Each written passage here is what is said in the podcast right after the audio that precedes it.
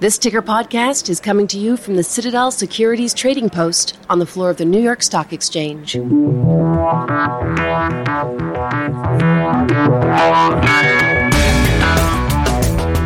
Hi, everybody.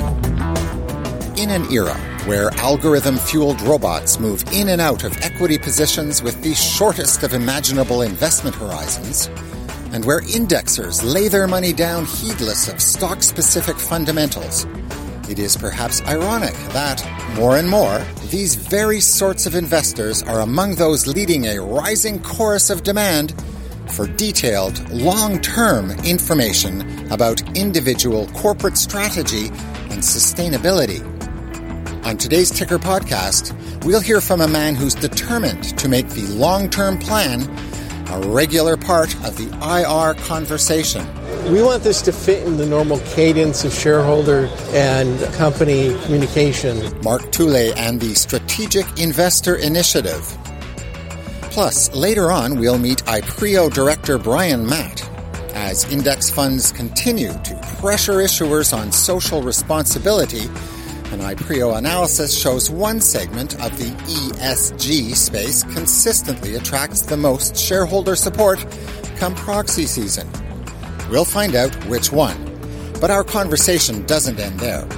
We'll look at all sorts of trends, from the shifting long term investment outlook. Investors such as a BlackRock or the longer term investors are always looking to focus companies on the same time horizon that they have. To what IROs can expect at this year's proxy season. Really, the biggest move in uh, voting overall is the drive for board diversity. Stick around. We go deep and wide.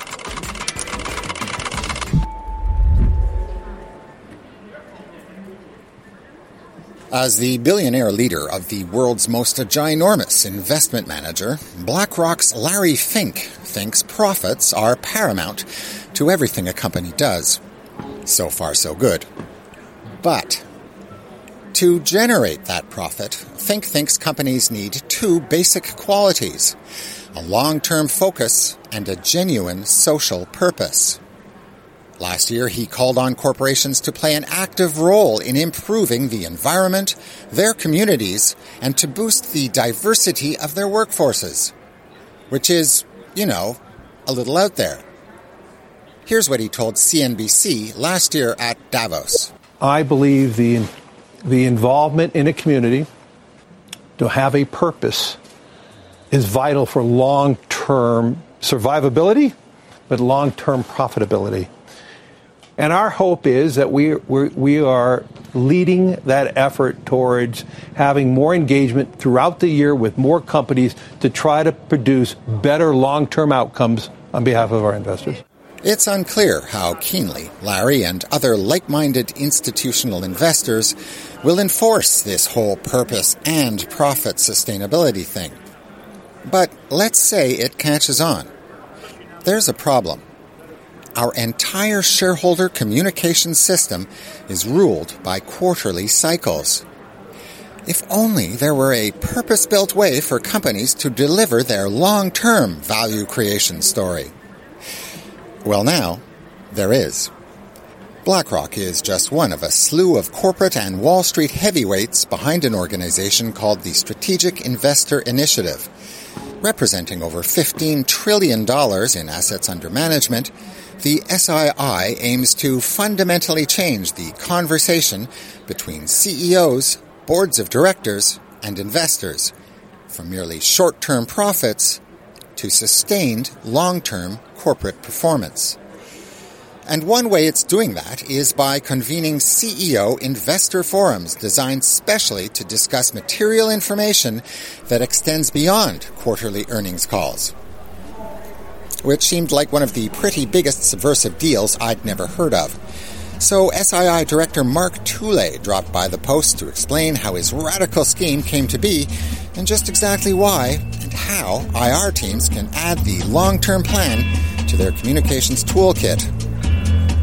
In partial answer to the first question, as we'll find out, was a round of moneyed finger pointing and a general unease about the city of Sacramento. What what we're, we're trying to do very simply is bring long-term investors together with long-term focused CEOs. When we when we asked our 200 CEOs a year ago what keeps them up at night, and they said 86% of them said their main concern was the excessive short-termism in the capital markets and CEO kind You're of kidding. action. So the No CEOs felt that, and then Larry Fink from BlackRock calls calls what we're doing now quarterly earnings hysteria. So you've got those two things married, and so we came together two years ago, and uh, it was a great quote from and the head of Cal- CalPERS was there, the head of the New York Stock Exchange was there at the time, and um, McKinsey, who of course has all the answers to everything on the planet, and uh, there were two other panelists, and Anne uh, Simpson turned to the audience and said, of largely white males, and said, uh, "You guys are too short-term focused, and we all own a piece of you, and you need to change." And the CEO stood up and said, "No, the problem is with you, investors. You're too short-term focused." So there was this finger pointing, and Anne said, uh, "Why doesn't everyone come down to, to Sacramento and give their long-term plans for sustainable value creation?" And everyone said, everyone was kicking each other on the table, saying, "Please don't send me to Sacramento to have to do that." So. Uh, the idea was to create this in, in, in New York. Nothing's wrong with Sacramento, by the way. So. So that's how, how it was born.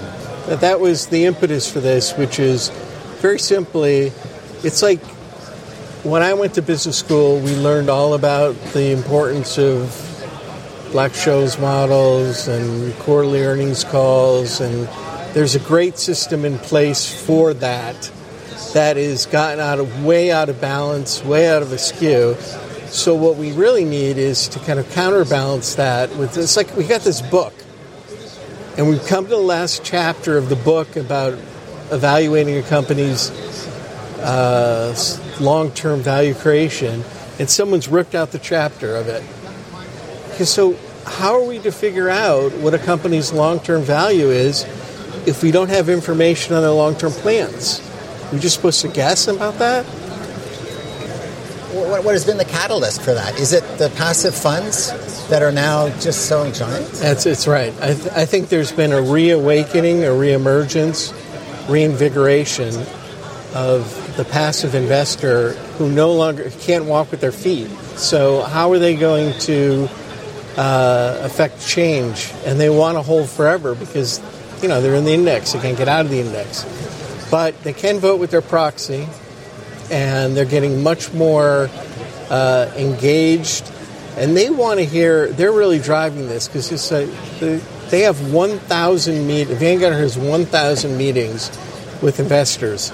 It's a very inefficient process now with IR folks, and it's not their fault. But they've got we've got investor days, we've got quarterly earnings calls, and both those are very important. Um, but what's missing is the long-term vision, the long-term strategy, the long-term outlooks, and we don't have to own that. We just want to operationalize it we don't want this to be an extra layer of burden for companies. We want it to be something that is advantageous to them and something advantageous to long term investors. So we bring, rather than have one to many, we do many to many. Being, we bring 30 CEOs together with uh, over a thousand institutional investors to tell their long term story. So we want it to be more efficient uh, way of communicating long-term plans. Plus, we want to add some dimension to it. You know, what what really constitutes a good long-term plan? You don't want to give away your trade secrets. You don't want to give away your proprietary information. So, but there's something we need to know that we're that the market is not getting right now, and so that's what we've come up with. We've come up with a uh, a plan and a framework uh, and driving this is really uh, Larry Fink in a lot of ways, and Alex Gorsky, who CEO of Johnson and Johnson, who are our co-chairs. So they're they're the driving force behind what we're trying to do, and we're trying to make this voluntary, not, you know, uh, mandated, because we think the private markets can figure this out better than reg- regulation. And if you see what's happening in the world with millennials and you know this whole new wave of engagement, um, this in a lot of ways can be an airbag for companies that um, are fighting with activist investors right now because that's what's keeping them awake at night as well, right? Figuring out, you know, the activist investor who's going to come over and, you know, uh, try to change the board or try to change the CEO. And active investors are like cholesterol. There's good cholesterol and there's bad cholesterol. So the ones that win are usually the ones that can tell their better long-term story, and the ones that get crushed are usually the ones that failed to do so. In this in this new era, then who would be the actual losers? I, I went to I this. guess uh, I- obviously short-term traders, I suppose, but or, or would it be like high-frequency traders? Or I think I think so. I was with uh, I was with uh, it also depends on what you think about long term. I was with uh, an investor investment firm that's quite large the other day, and they said uh, we're not we're not short term. We uh, trade daily. So Okay. we're talking three to seven years out. You know, long term means long term. It doesn't mean three hours. So, so I think the the game changer is the activist investors who have an outside influence and the high frequency traders that have an outside interest. You know, they own very small portions of the stock, but they have a disproportional impact on the kind of the noise out there. And so we want we want to improve this signal to noise ratio and get that long term story out there. And not our story, but ours is a conduit for harnessing all these investors out here who said who say we find very little value in quarterly earnings calls. how do you communicate uh, that long-term value? And uh, you had a forum a couple of weeks ago, and you're having another one in January, February. February. What's February the takeaway from those? What are the, how, do, how do they? So this What do we falls under the no good good deed goes unpunished. So we got to 30, and our um, leaders, which I applaud them for them being a little facetious here, uh, said, "Well, what good does this do? Let's get to 3,000. How are we going to get to 3,000? So that's a critical mass. So we're trying to figure this. We want this to become the new normal." and every single company that's publicly traded to enhance the uh, capital markets, to strengthen it. It's like a stress test in a way of, of, of kind of a company's. If a company can't tell its long term plans effectively and articulately better than an activist investor, then they've got problems. So this stress test needs to put into, be put into place. And so we're looking at various ways to scale this up so that it's every company has to present their long-term plan voluntarily uh, through investor demand for these long-term plans. And we have all these areas for excellence and you know what determines a good long-term plan, all this Can, we talk about all this research. Sure. You don't have to do it exhaustively, but like, what are, what would you be like concentrating on? What sorts of themes do, are, do investors want to hear about? Well, we just heard, we just released research with the Harvard Business School and KKS Research Advisors that shows that these plans are economically significant, that they impact the stock price and they impact trading value, volume. And so the categories are financial performance, capital allocation, trends, competitive positioning, risk and opportunities, corporate governance, corporate purpose, human capital, and long term value creation. So these aren't big, hairy, scary things. These are things that really matter not just to um, investors, but to the employees of these firms. One time, there were two companies that had half their employees listen in to their CEO presentations. Because the magic behind this is how often do you have your CEO talk about sustainability factors or climate change, not in the context of what's good for the world, but what's good for our business. Now that's the that's the switch there. That's the magic. That's the missing chapter I referred to earlier is how we can complete the the full tapestry of information that investors need to know and they're not getting now. Just spitballing here, it's going to change the, the kind of the job uh, uh, uh skill set for IROs. Um, there's kind of a move you may have heard right now for a lot of Wall Street analysts who don't have jobs anymore to become IROs uh, with corporates uh, and moving up these sort of traditional communications marketing kind of background.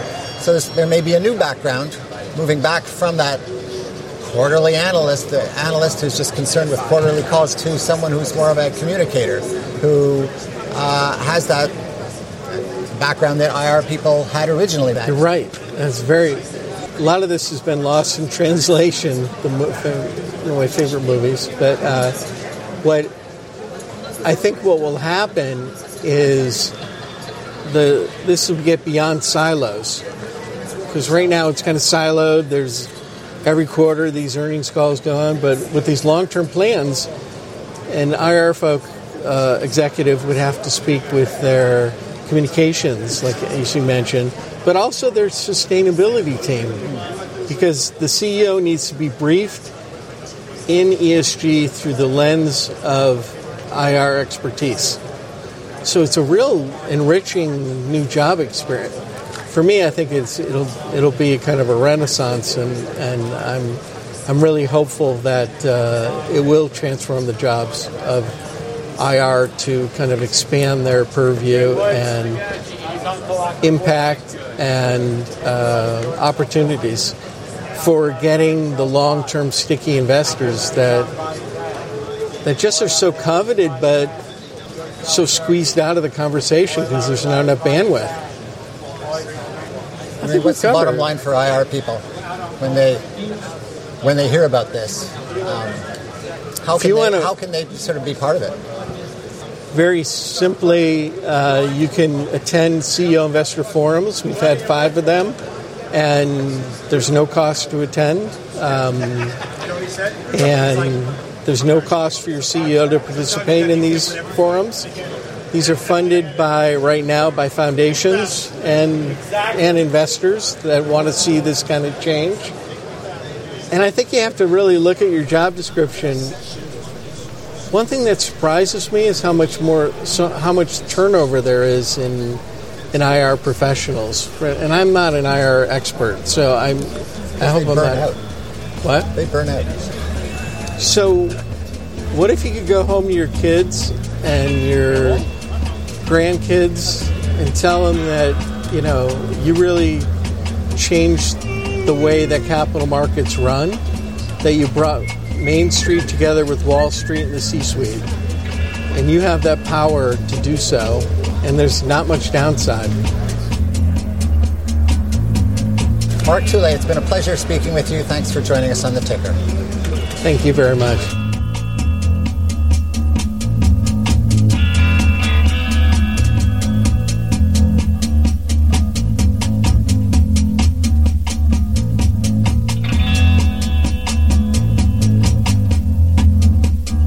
You're listening to the Ticker Podcast from IR Magazine, the sound of global investor relations.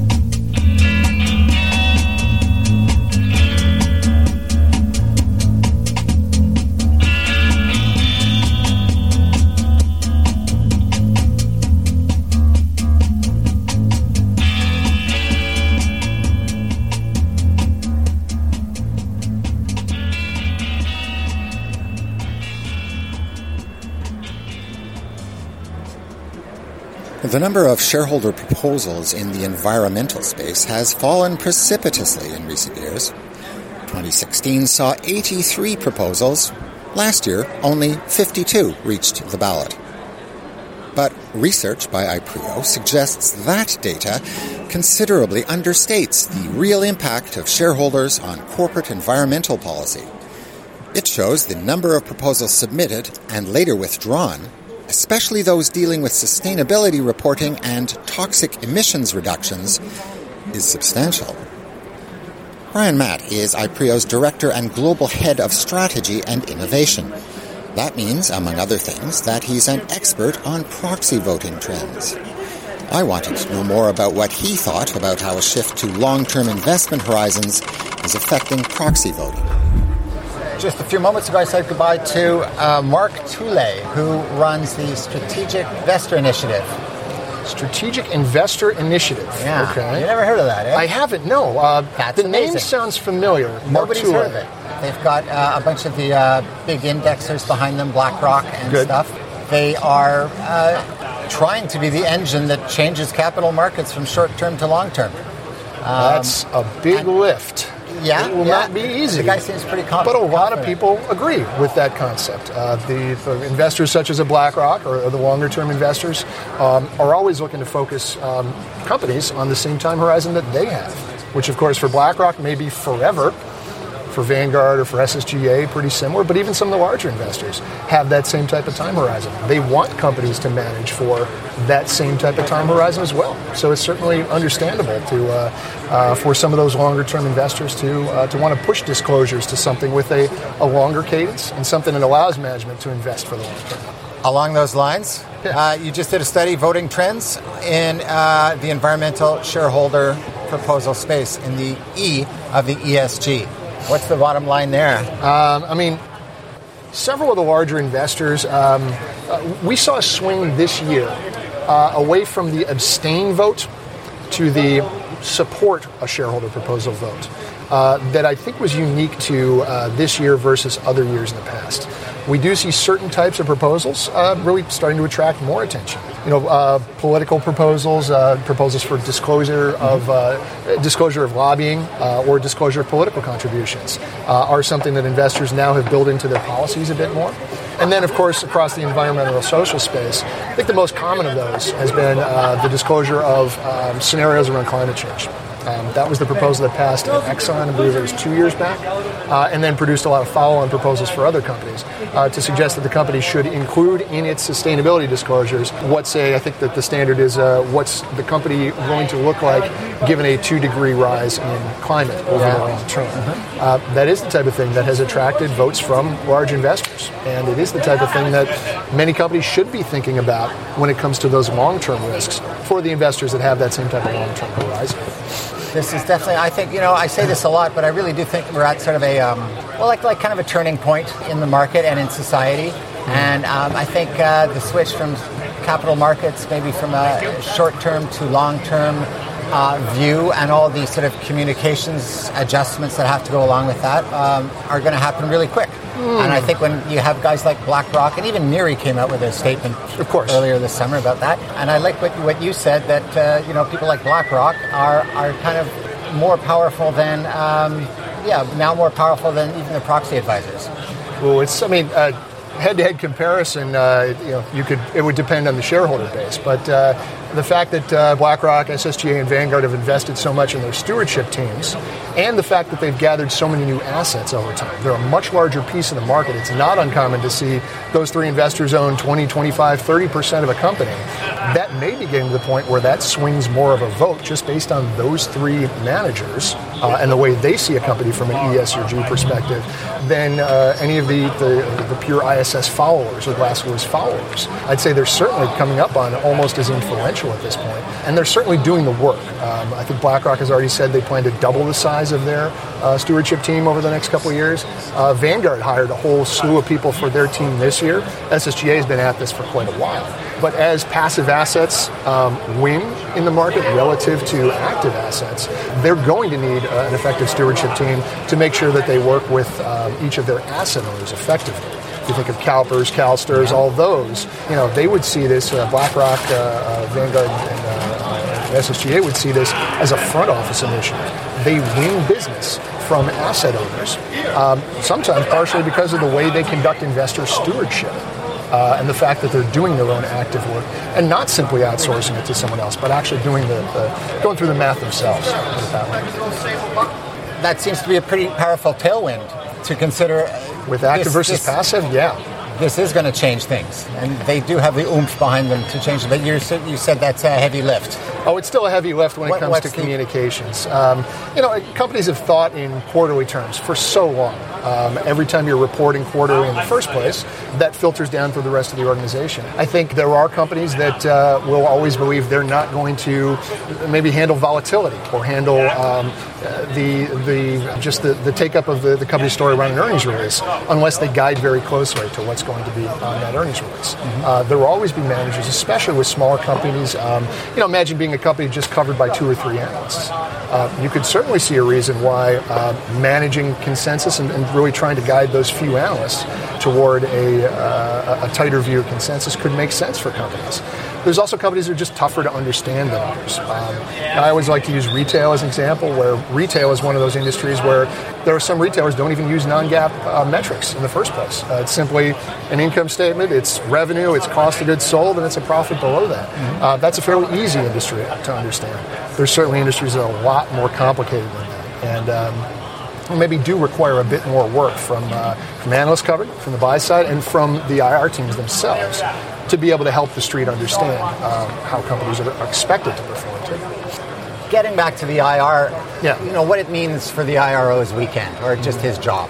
When you speak to IROs, are they do they have, have a sense of this, or are they, you know, do they are they getting it from the market that the market wants to hear long term, or Uh, again, it's it's going to come down to the time horizon and the visibility for the company. Um, someone that's investing over a five to ten year life cycle, uh, Dodge and Cox, for example, has a very long term holding period.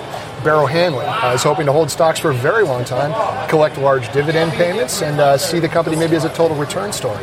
That's the type of investor that wants to know more about what the company looks like three years out or five years out than um, you know maybe a more shorter term uh, investor that's looking to make a play for just this quarter. Um, there's, you know, depending on the amount of, of contact they have with the street, and depending on the amount of time they have with uh, with both short-term and long-term investors, you could see both answers. I would say, uh, you know, companies in general would like to see if they're going to make one set of long-term disclosures, if they're going to guide to, um, this is my long-term view of, I think I can grow the company at this type of range over the next five years, um, barring all other things. I think this is the uh, the evolution that we're going to see of our cost structure. This is the evolution of what we're going to see geographically. Those are the type of things that they can talk about in general terms to a longer term investor, and I think they like talking about those. segueing into corporate governance, Gotcha. proxy proposals. Can we just review what we learned last year and uh, what we can expect next year, and say something about how IROs should be approaching it?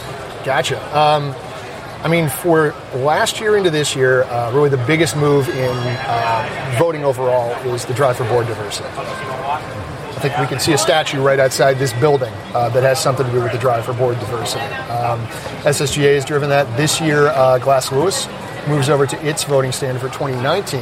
Sorry, back up. Is it outside this building? The girl? Uh, Fearless Girl, yes. Remember, it was over. it. Yeah, it it was was over across Bull. from the bull. Yeah. And then I believe today, although I, I'm not sure, I didn't walk by it on the way here, but Fearless Girl was moved over in front of the NYSE. Oh, okay. Uh, again, to make a statement that Yeah. uh, uh, NYSE and its companies, and really, uh, hopefully, most of the market supports a diverse boardroom. Um, so Glass Lewis moves its standard over in 2019 to um, a no vote for the head of the Nom Gov committee if you don't have a gender diverse board. ISS will follow in 2020, but SSGA has already been voting this way uh, 2017 into uh, 2018 as well.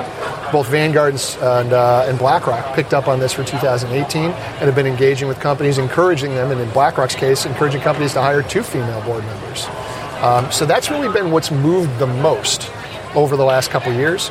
If investors uh, disagree with something uh, that we're doing from a governance perspective or environmental social perspective, the engagement process is really what's changed over the last few years. Remember, I talked about BlackRock and its team, uh, Vanguard and its team, Fidelity's team. Any of those large investors have become much more open to engaging directly with issuers. Uh, in some cases, issuers have been uh, much more open to bring directors into uh, those conversations and uh, having a lot more open discussion, not just when the proxy is filed, but also in the off season as well, uh, as they're starting to look at uh, what's going to be on their proxy for next year, uh, as well as what investors are thinking about for what's going to be on their voting policies for next year. So a lot of that engagement takes place in the off season, uh, October, November, sometimes December, right now. How does the IRO implicate themselves in that? Depends. Some companies, that's the IRO's job. They've always been the one that faces the voting decision maker as well as the investment decision maker. In some companies, um, that's been entirely the corporate secretary's responsibility and has never touched IR. In some cases, it's both, and they have to work together. So that's something that's really company to company. Um, however, the demand for and again, uh, maybe based on concentration of uh, shareholder bases, more larger shareholders owning a larger piece of the company, um, really does lead management and, you know, in some cases, directors, IR, and corporate secretary uh, to want to have those engagements more often. Make sure their larger shareholders understand their side of the story. The, uh, the phrase silo comes up a lot in these conversations, and convergence. Uh, corporate comms and corporate secretary and C-suite and the IR department Yeah. with the all these issues. Somebody has to end up as a point man, or at least somebody to to sort of you know be the magnet for, for Yeah. all this data that's coming in and then spewing it back out to the market. I, uh, presumably, IROs want to do that job, and I guess they're the best position to do that. Um, They're certainly the ones that have been speaking to investors uh, for the longest. You know, corporate secretary, general counsel has always come from a uh, from a legal perspective, and uh, viewing things in terms of risks is part of their day job. Um, so you can certainly see the uh, you know, the possible meshing of those two roles as uh, producing something better. Uh, one plus one equals three when it comes to working with both the risk side uh, from uh, corporate legal and uh, the investor relations team that's used to uh, seeing a benefit from telling their side of the investment story. Segueing back to uh, uh, the proxy season last year Yeah. and, and the issues. So, just to kind of wrap up, Okay. um, diversity. or diversity number one for this most recent year, and it'll continue into the next year. From there, environmental social issues will continue. There are plenty of uh, shareholder proposals that receive strong support. Uh, you will see governance proposals uh, continue. We did see a number of governance proposals that push companies to lower the thresholds to call a special meeting, for example, that received a lot of support. Uh, and we continue to see plenty of support around shareholder proposals that seek to separate CEO and chairman roles uh, within companies. I think the overall number of shareholder proposals declined from 2017 to 2018. Uh, the SEC is being a bit more liberal about allowing companies to exclude, uh, offering no action relief for companies based on um, uh, legal arguments that they can place for um, uh, for ordinary course of business, for example. But those shareholder proposals that do make it under proxies are going to receive more attention, are going to receive attention from large investors with larger stewardship teams that are going to analyze them instead of just following someone else's recommendation and come up with their own thoughts about them. And companies will want to engage with those investors to make sure that their side of the story is heard. Brian Matt, thanks for joining us today at the ticker. Thank you, Jeff. Enjoyed it. And that's all for your Ticker podcast this week. My thanks to IPREO's Brian Matt. Thanks also to SII Director Mark Toulay. You can find out more about the Strategic Investor Initiative and its parent organization, the CECP, on the interwebs. Bet you didn't know actor Paul Newman got all this business started 20 years ago. What we've got here is failure to communicate. Thanks for listening. From the Citadel Securities Post on the floor of the New York Stock Exchange, I'm Jeff Cossette. Citadel Securities is a member of FINRA and SIPC. The content of this podcast does not necessarily reflect the views of Citadel Securities.